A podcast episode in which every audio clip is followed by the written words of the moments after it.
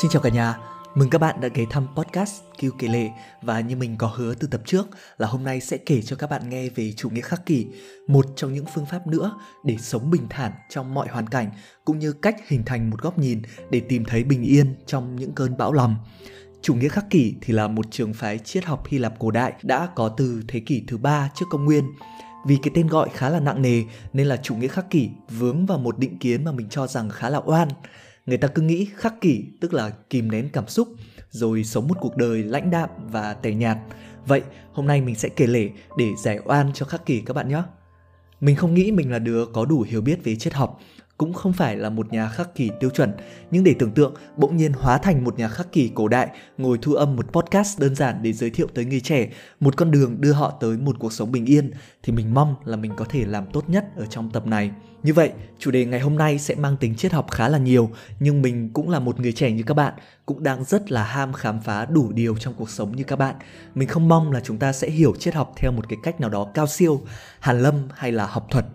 Với mình triết học đơn giản là việc thực hành quan sát cuộc sống, từ đó có được một góc nhìn minh triết về mọi vật, mọi việc trong đời do đó, mối quan tâm đầu tiên của bọn mình với triết học nên là tìm ra một cách sống tốt đẹp tốt đẹp đến mức biến việc sống trở thành một loại nghệ thuật nghệ thuật sống các bạn ạ Hiện tại thì mình đang làm truyền thông nội bộ tại một công ty công nghệ mà văn hóa học tập đang được đẩy rất là mạnh. Bọn mình thì làm phần mềm, các anh chị lập trình viên lâu năm, nhiều kinh nghiệm đã xây dựng một mô hình học tập có tên là Craftsmanship, dịch ra nó có nghĩa là nghệ nhân.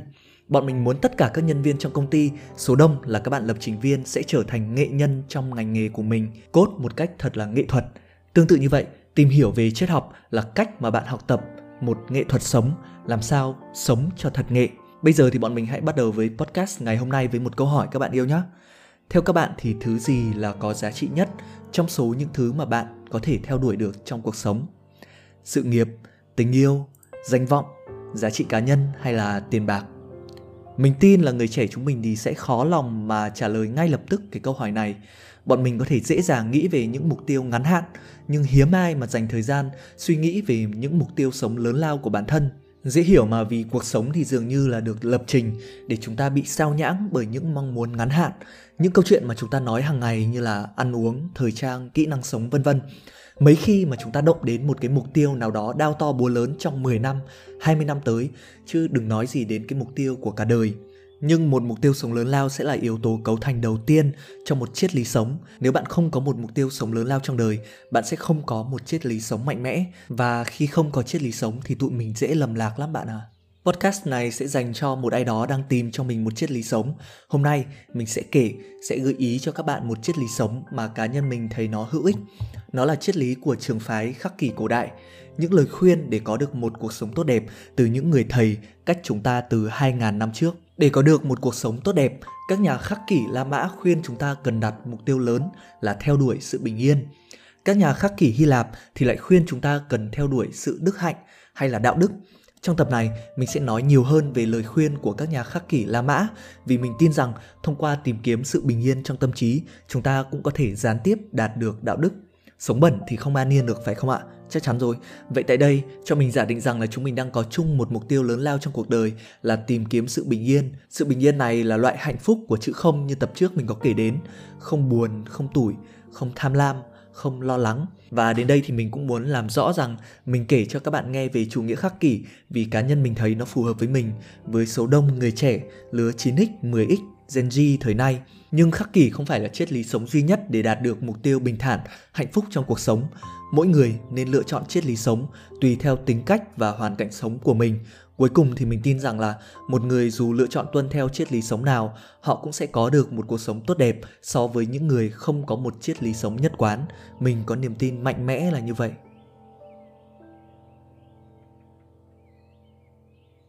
Trong quá trình tìm hiểu về chủ nghĩa khắc kỷ, mình nhận ra chủ nghĩa khắc kỷ và đạo Phật theo mình biết có những điểm tương đồng tới bất ngờ như quan điểm về bản chất vô thường của vạn vật, về bản ngã, về cái tôi, về cái tham sân si của con người. Khắc kỷ theo mình hiểu có nghĩa là khắc chế bản thân.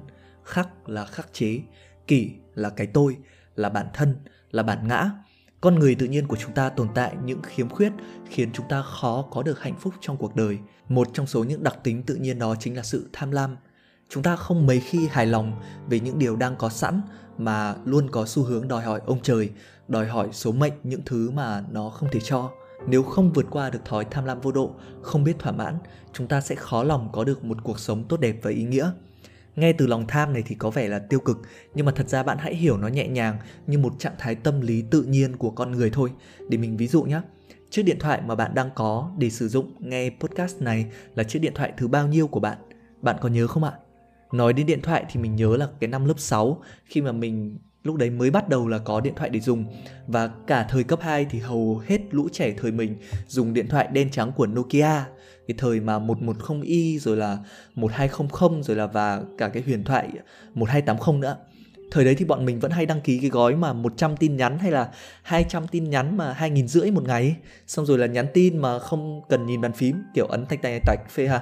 Xong sau đấy một chút thì bắt đầu có mấy cái điện thoại uh, chụp ảnh ờ, uh, 2 megapixel Vẫn là bàn phím thôi. Xong là đến cái thời của máy cảm ứng Và ban đầu còn là máy cảm ứng điện trở Chứ không phải là máy cảm ứng điện dung như bây giờ. Mình nhớ ngày ấy bạn mình có một con là con uh, Samsung Galaxy E Dùng thì phải nói là hết nước chấm. Xong rồi sau đấy nữa thì tới thời của iPhone Và cả câu chuyện của những cuộc chạy đua nâng cấp iPhone 4, 4S, 5, 5S, 6, 6S, 6S Plus, 7, 8, 9X, 11, 12, 13 Pro, Maximum tùm lum polo trải kiểu kiểu đấy. Và mình không biết là các bạn có bị dính vào cái cuộc đua đó bao giờ chưa, nhưng mình tin là ai cũng từng có cái trải nghiệm là mua điện thoại mới. Thì bạn nhớ thử xem, ngày mà bạn mua được cái chiếc điện thoại bây giờ ấy, bạn vui được trong bao lâu? Anh em cùng phòng mình trên công ty thì hay gọi mình là nô lệ của thiết bị. Tại vì là mỗi lần mua được một cái điện thoại hay là cái laptop hay là cái loa hay là cái tai nghe nào mới ấy, thì một tuần sau ngay sau đấy là mình cứ giữ khư khư rất là sợ xước. Hơi tí thì là lại lau nâng như nâng trứng. Lần mà mình mới mua cái iPhone X thì mình sướng lắm sướng đỉnh. Nhưng mà tầm 2 tuần sau đấy thì thấy nó lại bình thường. Rồi cũng dùng xong rồi là ngồi đợi để mua iPhone 11 xong tích mãi mà cũng chẳng đủ tiền mua, xong phải mua cũ. Xong cái hôm mua cũ thì mình lại đi trong đêm luôn. Và mua được cái hôm hôm đấy là đi trong đêm mà mua được là sướng lắm. Xong chụp ảnh, chân dung các thứ đẹp mê. Nhưng mà thật sự là cái cảm giác thích thú đó thì nó cũng chẳng kéo dài được bao lâu. Không biết là làm sao ấy nhỉ? Đó, đây chính là cái ví dụ về cái sự tham lam tự nhiên của chúng mình chúng ta hiếm khi mà hài lòng về những cái điều mà mình đang có sẵn trong tay. Các nhà khoa học thì chỉ mặt đặt tên được cái cái lòng tham này. Họ gọi nó là hiệu ứng thích nghi với khoái lạc. Khi thích nghi rồi thì bọn mình sẽ có xu hướng là không trân trọng những thứ ngay trước mặt nữa, mà cứ thích mơ mộng về những thứ xa xa, cao cao cơ từ 2.000 năm trước thì các nhà khắc kỷ đã quan sát được hiệu ứng tâm lý này và cho ra đời những tư tưởng và những phương pháp khắc kỷ giúp chúng ta khống chế những yếu tố tự nhiên hay là những tấn công từ bên ngoài để luôn hướng về cái hạnh phúc, cái bình yên và một cuộc sống tốt đẹp. Rồi, giờ trước khi giới thiệu tiếp với các bạn về cái cách áp dụng chủ nghĩa khắc kỷ vào trong cuộc sống thì mình muốn giới thiệu thêm tới các bạn một cái công thức giải quyết vấn đề mà mình vẫn hay sử dụng. Đó chính là bắt đầu mọi thứ với câu hỏi tại sao, câu hỏi why. Đây là một trong những ứng dụng của lý thuyết vòng tròn vàng Golden Circle được phát triển bởi Simon Sinek. Ông là một cựu giám đốc quảng cáo và là một tác giả đã nghiên cứu về sự thành công của các nhà lãnh đạo và những công ty có sức ảnh hưởng hàng đầu thế giới. Ông thì cho rằng sự thành công vĩ đại đó chủ yếu đến từ việc các công ty, các nhà lãnh đạo này luôn bắt đầu đế chế của họ bằng câu hỏi why, tức là tại sao chúng ta cần phải làm sản phẩm này thay vì bắt đầu với câu hỏi what hay là câu hỏi how, theo kiểu là làm sản phẩm gì hay là làm sản phẩm ra sao, mình nhận ra là cái lý thuyết vòng tròn vàng này cũng có thể áp dụng tương tự trong việc giải quyết các vấn đề mà chúng ta thường gặp trong cuộc sống. Như là trong podcast này thì thay vì trực tiếp nói với các bạn là làm thế nào để thực hành khắc kỷ, thì mình giải thích trước là chúng ta cần hiểu tại sao mỗi người cần chọn cho mình một triết lý sống. Đây chính là câu hỏi why. Trả lời được câu hỏi này thì các bạn mới có động lực để nghe tiếp. Tiếp theo là câu hỏi what. Đáp án mà hôm nay chúng ta sẽ bàn là chúng ta sẽ bàn về chủ nghĩa khắc kỷ vì cá nhân mình cho rằng nó là phù hợp với người trẻ và cuối cùng thì mới là câu hỏi how là làm thế nào thì bây giờ mình sẽ kể với các bạn về một cái kỹ thuật tâm lý nổi bật nhất của trường phái khắc kỷ nhé. Kỹ thuật tâm lý đầu tiên của chủ nghĩa khắc kỷ này có tên là tưởng tượng tiêu cực. Đừng vì cái tên gọi của nó mà lo lắng nhé, để mình kể cho các bạn nghe ngay bây giờ đây. Tưởng tượng tiêu cực là việc nghĩ về các tình huống xấu nhất có thể xảy đến với bản thân chúng ta. Nếu bạn là một người thận trọng ấy, bạn sẽ thường lường trước hoặc là tiêu cực hơn là lo lắng về những điều tệ hại xảy đến với mình. Bạn sẽ lên dần phương án để xử lý chúng nhưng mà bạn ạ, những việc không may nó sẽ vẫn xảy đến chúng ta làm sao mà tránh được phải không ạ và các nhà khắc kỷ thì đưa ra hai lý do khác để chúng ta thường xuyên nghĩ trước về những điều không may mắn xảy đến với bản thân mình một là để khi chúng đến chúng ta sẽ ít bị tác động lên tâm trí hơn tổn thương tinh thần sẽ giảm bớt phần nào. Thứ hai là con người chúng ta chủ yếu không hạnh phúc ý, là vì chúng ta không thỏa mãn về những điều mình đang sẵn có. Rồi cứ vậy là chúng ta hao tâm tổn sức để đuổi theo đủ thứ trên đời. Chúng ta khi mà không nghĩ về những thứ ta có sẽ mất đi chúng ta sẽ rất khó để thỏa mãn. Như mình đã nói ở trên thì các nhà khoa học đặt tên cái hiệu ứng tâm lý này là thích nghi với khoái lạc phải không ạ? Và đầu podcast thì mình kể về thói quen mua sắm điện thoại rồi nên là tiện đây mình cũng muốn nhắc đến một cái thống kê khá hay từ cái website đầu tư uh, khá là nổi tên là cà phê F thì mình từng đọc được ở đây là có đến khoảng 70% những người trúng số sau 7 năm sẽ trở về tay trắng hoặc thậm chí là còn tệ hơn cả vạch đích của họ. Có vẻ là khó tin nhưng mà thật sự là để mà cảm nhận thì mình cũng thấy là nó không quá khó hiểu vì khi mà một người trúng số ấy nếu họ không có kỷ luật không có cái kỹ năng quản lý tài chính hay là đặc biệt là nếu mà không biết thỏa mãn với những gì mình đang có ấy, thì họ rất dễ xa vào cái thói quen là mua sắm vô độ và họ không bao giờ dừng lại được. Và đó chính là một cái ví dụ điển hình nữa cho hiệu ứng tâm lý thích nghi với khoái lạc của con người. Vậy nói chung lại cái kỹ thuật tưởng tượng tiêu cực của chủ nghĩa khắc kỷ sẽ mang lại hai giá trị cho các bạn.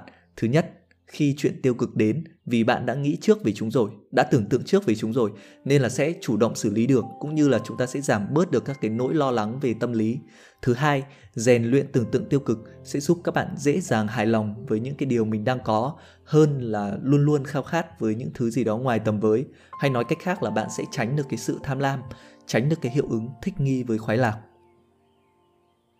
À, ok, giờ thì chúng ta hãy bắt đầu tưởng tượng tiêu cực. Vậy bắt đầu tưởng tượng tiêu cực ra sao thì đúng nhỉ? Sau một thời gian thử áp dụng cái kỹ thuật này vào cuộc sống thì lời khuyên của mình dành cho các bạn khi mới bắt đầu ấy là hãy tưởng tượng tiêu cực với những đồ vật quen thuộc, nhỏ bé xung quanh mình. Bắt đầu với những đồ vật nhỏ bé các bạn nhé. Vì nếu mà tưởng tượng tiêu cực với những thứ lớn lao ngay từ đầu ấy với những thứ quan trọng với bản thân ấy thì chúng ta thật sự là hơi khó tưởng tượng và cũng dễ là bị sốc ấy đó, như là các nhà khắc kỷ cổ đại La Mã thì khuyên chúng ta là hãy định kỳ nghĩ về cái chết của mình. Nhưng mà thật sự là với những người trẻ đang hừng hực sức khỏe, hừng hực nhiệt huyết như bọn mình thì thật khó là để tưởng tượng là chúng mình sẽ chết như thế nào, phải không ạ?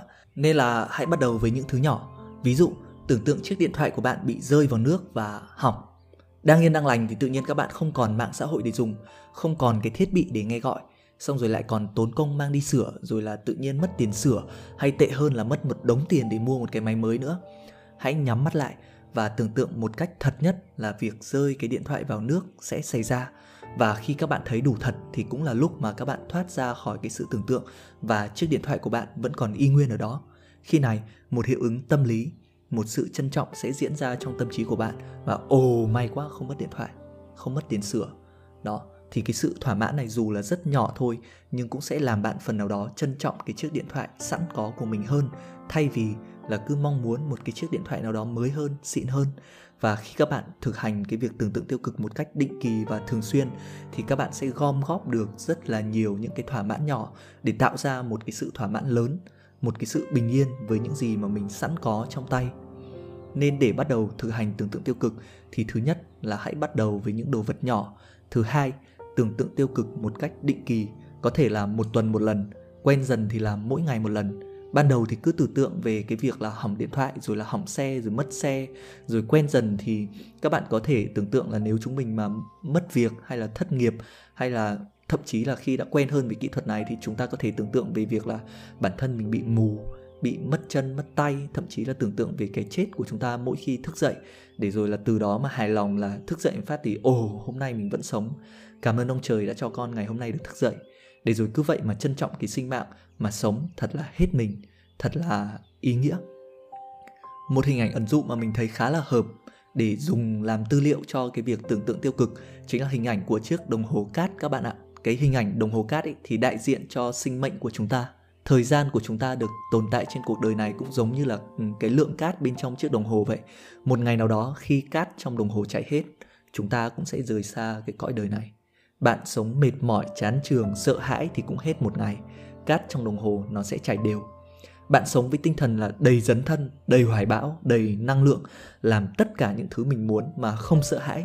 Cát trong đồng hồ nó cũng vậy, nó vẫn chảy và suy cho cùng ai cũng có cho mình một cái quỹ thời gian để sống ai cũng có cho mình một cái đồng hồ cát khác biệt là họ sẽ dùng cát trong chiếc đồng hồ của mình ra sao.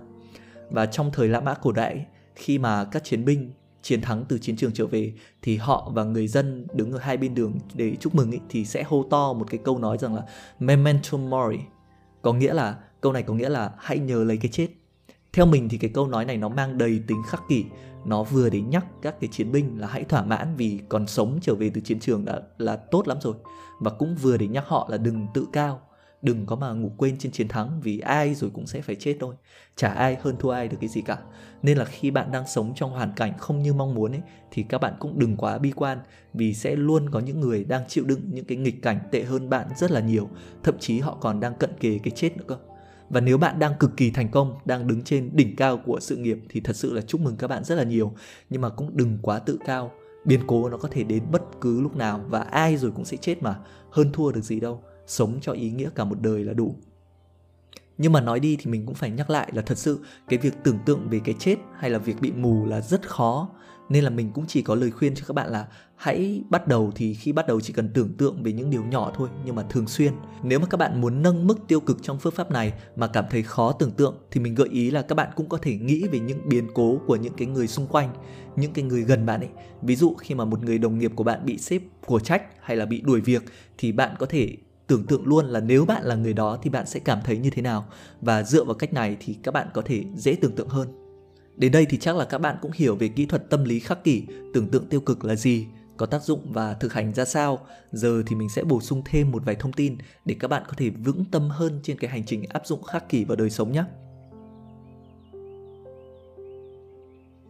Ba sức mạnh của kỹ thuật tưởng tượng tiêu cực mà không phương pháp nào có thể mang lại.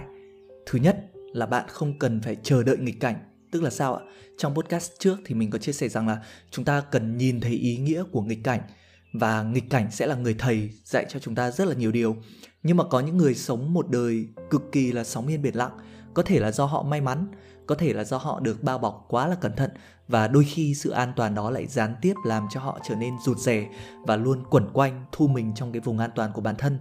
Nếu cuộc sống của họ cứ bình yên như vậy thì không nói làm gì. Nhưng mà nếu biến cố xảy ra thì những người này là những người cực kỳ khó ứng biến, xoay sở và có xu hướng là dễ dàng gục ngã trước những cái nghịch cảnh hơn. Ngược lại, khi mà bạn rèn luyện cái kỹ thuật tưởng tượng tiêu cực ấy, bạn không cần phải chờ đợi gì cả, không cần chờ biến cố, không cần chờ đau khổ, mà chỉ cần bằng việc là định kỳ nghĩ về chúng, bạn cũng dần có được bài học về việc thỏa mãn với những gì mình đang có. Học được cái cách trân trọng sinh mạng cũng như là có được cái sự chuẩn bị vững vàng về tâm lý trước mọi biến cố trên cuộc đời. Thứ hai bài học từ nghịch cảnh thì luôn rất là giá trị. Nhưng mà để có được cái bài học đó ấy, thì bạn cũng phải chịu mất mát cũng phải chịu đau khổ. Đó tệ hơn là có những cái biến cố nó có thể là cướp mất mạng sống của chúng ta. Chẳng hạn như là bạn là một hành khách ngồi trên chiếc máy bay phi từ hà nội vào sài gòn. Đang bay thì cái động cơ máy bay nó bị cháy. Rồi thì có mấy cái máy thở oxy nó rơi xuống trước mặt á đó bước ngoặt này thì có thể khiến là vị hành khách tức là bạn suy xét lại về cái cuộc sống của mình. Nhờ đó là có được một cái nhìn sâu sắc hơn về những gì có giá trị trong cuộc sống. Đáng tiếc là ngay sau cái khoảnh khắc giác ngộ này thì bạn sẽ chết. Và cái sức mạnh thứ hai của phương pháp tưởng tượng tiêu cực ấy, chính là bạn không cần phải thật sự trải qua bi kịch mà chỉ cần định kỳ nghĩ đến chúng thì có thể là cái giá trị của việc tưởng tượng không thể mạnh được bằng việc trải qua cái nghịch cảnh thật sự. Nhưng mà hãy tin mình, cái hiệu ứng cộng dồn thông qua việc thực hiện tưởng tượng tiêu cực ấy sẽ định kỳ mang lại cho các bạn một tâm lý tương đối vững vàng, dù không cần thật sự nếm trải cái biến cố và những nỗi đau. Thứ ba ấy, đôi khi là những cái bài học từ nghịch cảnh sẽ trở nên vô giá trị sau một thời gian, như là cái cách mà các bạn có thể lãng quên cái nỗi đau của mình. Người ta nói rằng là khi bình yên thì người ta thường quên đi những lời thề trong bão tố. Có thể lắm chứ? Chúng ta ít khi có xu hướng nhớ về những đau đớn, nhớ về những cái tiêu cực. Nên là đôi khi những nỗi đau có thể rơi vào quên lãng và bài học từ chúng cũng vậy. Những người trở về từ cõi chết thì thường lấy lại được cái niềm vui sống. Chẳng hạn họ có hứng đi hồ tây để ngắm hoàng hôn mà hồi xưa họ không mấy khi để ý đến, hoặc là thích thú được trò chuyện tâm tình với người bạn đời mà trước đây họ từng xem nhẹ họ sống như vậy được một thời gian, rồi sau đó trong nhiều trường hợp, họ lại trở nên thờ ơ. Họ có thể là không để ý đến những cái khung cảnh hoàng hôn rực rỡ ở bên ngoài cửa sổ, bởi vì đang mải kêu ca với người bạn đời rằng là, người yêu ơi, em không có gì để mặc đó. nhưng mà tưởng tượng tiêu cực thì sẽ không dính phải những cái hạn chế này. Khi mà thực hành tưởng tượng tiêu cực một cách định kỳ, vì là làm thường xuyên nên là tác dụng của chúng sẽ kéo dài, nên là chúng ta sẽ luôn biết cách trân trọng mọi thứ mà không lo là có bất kỳ một khoảng thời gian nào bị sao nhãng hay là quên lãng. Và đây chính là sức mạnh thứ ba của kỹ thuật tâm lý tưởng tượng tiêu cực mang lại. Rồi, mình tổng kết lại nhé tưởng tượng tiêu cực sẽ có ba sức mạnh lớn. Thứ nhất, thông qua tưởng tượng, chúng ta không cần phải chờ đợi nghịch cảnh để có bài học thứ hai, thông qua tưởng tượng, chúng ta không cần phải trải qua đau đớn để có bài học. Và thứ ba, thông qua việc tưởng tượng tiêu cực, định kỳ và thường xuyên, chúng ta không lo là thời gian sẽ xóa nhòa nỗi đau và những bài học bị lãng quên hay là trở nên vô giá trị. Và mình nghĩ, bộ ba sức mạnh này chính là lý do tại sao mà tưởng tượng tiêu cực chính là cái kỹ thuật tâm lý được coi là nổi trội và được nhắc đến nhiều nhất khi người ta bàn về chủ nghĩa khắc kỷ. Kể đến đây thì mình tin là những thính giả cẩn thận của Kiêu Kể Lệ sẽ vẫn còn chút gì đó lăn tăn, hoài nghi hoặc là muốn phản biện về chủ nghĩa khắc kỷ phải không ạ? Vậy thì để mình kể luôn cho cả nhà về những lập luận mà người ta hay dùng để phản biện với chủ nghĩa khắc kỷ nhé. Xem nó có giống với những cái điều mà các bạn đang còn lăn tăn ở trong lòng không? Tiện thì mình cũng sẽ giải đáp cho cả nhà về những lăn tăn đó luôn. Thứ nhất, mọi người thường cho rằng là những người khắc kỷ thì thường rất là tiêu cực và hay buồn bã ví dụ như là trong một buổi cắm trại uh, với tiệc ngoài trời ở Ba Vì hay là lên Tam Đảo thì khi mà mọi người đang quẩy rất sung ấy thì ông khắc kỷ sẽ ngồi một góc và tưởng tượng đến việc là bữa tiệc bị phá hỏng. Trời tự nhiên bão rồi ông nào đấy nướng thịt ngu mà bị bùng lửa bị bỏng rồi là mọi người sẽ bị ngộ độc thực phẩm. Xong rồi ông khắc kỷ thì cứ ngồi đó mà lo lắng làm cho mọi người cũng bị tụt mút theo nhưng mà không các bạn ạ. Thật là sai lầm nếu mà cho rằng các nhà khắc kỷ sẽ dành toàn bộ thời gian để suy ngẫm về những cái tai họa tiềm tàng. Thay vì vậy thì họ sẽ thực hành một cách định kỳ, thực hành cái việc tưởng tượng tiêu cực một cách định kỳ đó. Vài lần mỗi ngày hoặc là vài lần mỗi tuần, các nhà khắc kỷ sẽ gọi là tạm thời tạm dừng tận hưởng cuộc sống để nghĩ đến chuyện tất cả những điều mà họ đang được tận hưởng có thể bị tước đi như thế nào. Và sẽ luôn có cái sự khác biệt giữa tưởng tượng và sự lo lắng tưởng tượng nó là một cái bài tập liên quan đến trí óc, chúng ta có thể thực hành mà không ảnh hưởng gì đến cái cảm xúc của mình. Ví dụ như là chúng ta có thể nghĩ về bão tố mà không sợ chết vì bão cuốn trôi. Tương tự, chúng ta cũng có thể tưởng tượng về những điều tiêu cực mà không sợ bị cái âu lo chi phối. Cuối cùng thì thay vì làm cho chúng ta trở nên ủ rũ, tưởng tượng tiêu cực sẽ giúp chúng ta gia tăng cái độ thích thú với thế giới xung quanh. Bởi lẽ nó sẽ ngăn không cho chúng ta xem nhẹ thế giới này mặc dù cho những cái suy nghĩ u ám của mình, thì các nhà khắc kỷ có thể tận hưởng được cái buổi cắm trại ngoài trời một cách trọn vẹn hơn hẳn những người không cân nhắc đến những viễn cảnh u ám. Người khắc kỷ sẽ tham gia buổi cắm trại trong niềm vui hân hoan vì hiểu rõ rằng là nó hoàn toàn có thể bị phá hỏng. Tiếp theo, cũng có bạn lăn tăn rằng là nếu chúng ta không trân trọng thứ gì đó thì khi mất thì chúng ta sẽ đỡ đỡ lo lắng không? Đỡ bận tâm. Nhưng mà những nhà khắc kỷ là những ông mà trân trọng mọi thứ và nếu như vậy thì khi mà họ bị mất đi bất kỳ thứ gì, họ chắc là sẽ buồn lắm, phải không nhỉ? Có thể đấy, nhưng mà không hoàn toàn và cũng không phải là theo cách đó. Để mình đưa cho các bạn một ví dụ về hai người cha với hai cô gái đáng yêu của họ nhé. Người cha đầu tiên thì định kỳ suy ngẫm về sự ra đi của đứa trẻ và do đó không xem cái sự hiển diện của cô gái bé kia là đương nhiên, mà trái lại là ông ta rất trân trọng cô bé, rất là trân trọng cô con gái bé bỏng này. Người cha thứ hai thì giả định rằng là đứa trẻ sẽ mãi mãi ở bên ông ta và do đó không biết cách để trân trọng cô bé. Người ta có thể lập luận rằng là bởi lẽ người cha thứ hai không trân trọng người con của mình nên là ông ta sẽ hờ hững trước cái chết của đứa con. Còn người cha đầu tiên vì trân trọng nên là sẽ đau khổ tột cùng nếu như mà đứa con bị chết và đó là bởi vì ông ta cực kỳ trân trọng cô bé, đúng không ạ? Nhưng mà cái này thì có vẻ là không hợp lý lắm bạn nhỉ? Con mình dứt ruột đẩy ra mà. Mình nghĩ rằng là người cha thứ hai chắc chắn sẽ đau khổ trước cái chết của đứa con gái hơn. Ông ta sẽ cảm thấy vô cùng hối hận vì đã không trân trọng cô bé. Rất có thể ông ta sẽ bị những cái suy nghĩ giá như nó dày vò, giá như tôi dành nhiều thời gian để chơi với con bé hơn, giá như tôi kể nhiều chuyện cho con bé trước lúc đi ngủ hơn, giá như tôi đến xem con bé biểu diễn văn nghệ ở trường cấp 1 thay vì là đi bắn bia đó, tuy nhiên người cha đầu tiên sẽ không có những cái sự tiếc nuối tương tự, bởi vì ông ta đã trân trọng con gái của mình, nên là ông ta đã tận dụng mọi thời gian dành cho cô bé rồi. Ông ta sẽ vẫn đau lòng nhá, vẫn cực kỳ là đau lòng.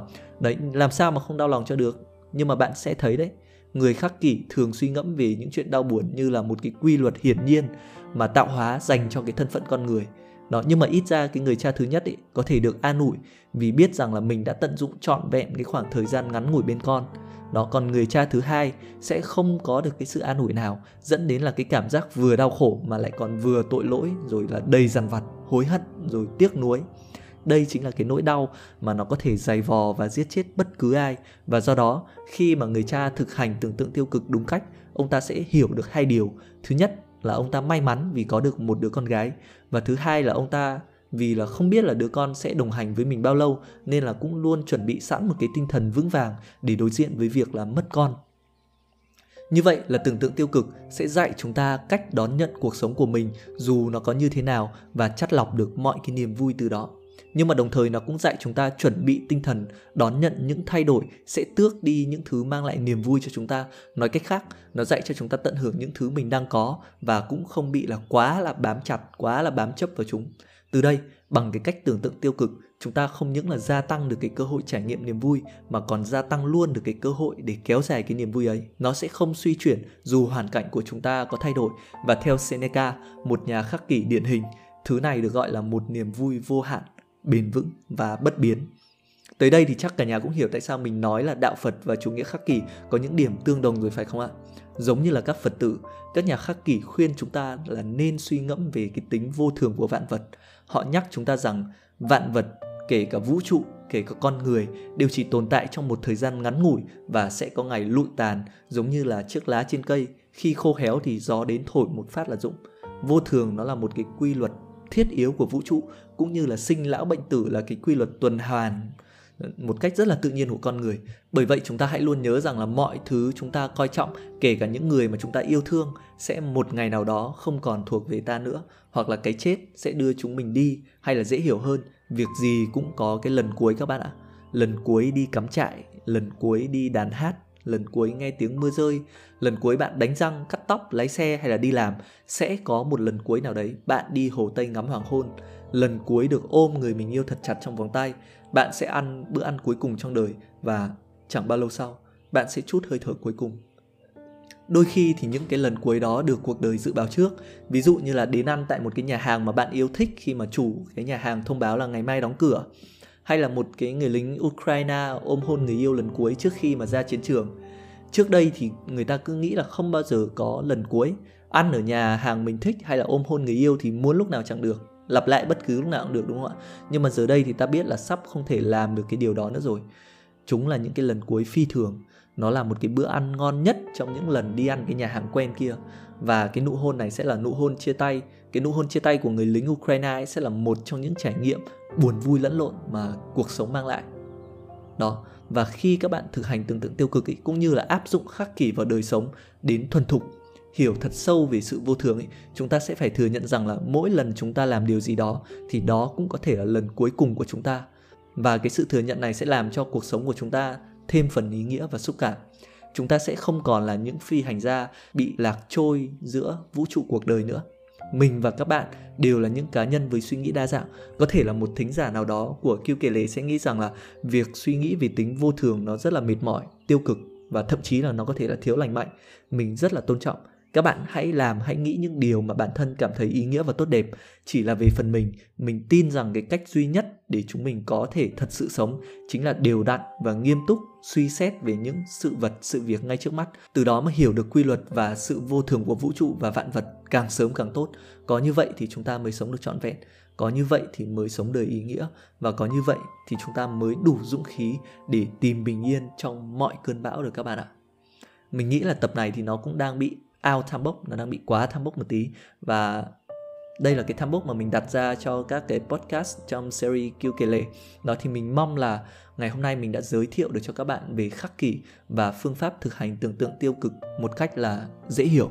Ngoài tưởng tượng tiêu cực thì chủ nghĩa khắc kỷ nó còn có một cái kỹ thuật tâm lý khác cũng khá là nổi trội, khá là mạnh mẽ, mang tên là sự lương phân của quyền kiểm soát nghe thì nó hơi ảo ma nó hơi hàn lâm và mình cũng không biết là làm sao để có thể diễn tả nó dễ dàng thì thôi để mình kể cho các bạn nghe vào tập 2 của chủ nghĩa khắc kỷ trong series podcast Kiêu kể lệ trong thời gian tới và mình mong là các bạn đã nghe vui và những điều mình kể hôm nay sẽ có giá trị thì được vậy thì các bạn hãy phản hồi cho mình để cho mình mừng nhé Bạn ạ, cảm ơn các bạn đã luôn đồng hành cùng mình và mình luôn mong những điều tử tế tốt đẹp nhất dành cho các bạn. Cảm ơn bạn vì đã ghé thăm podcast Kiêu Kể Lệ.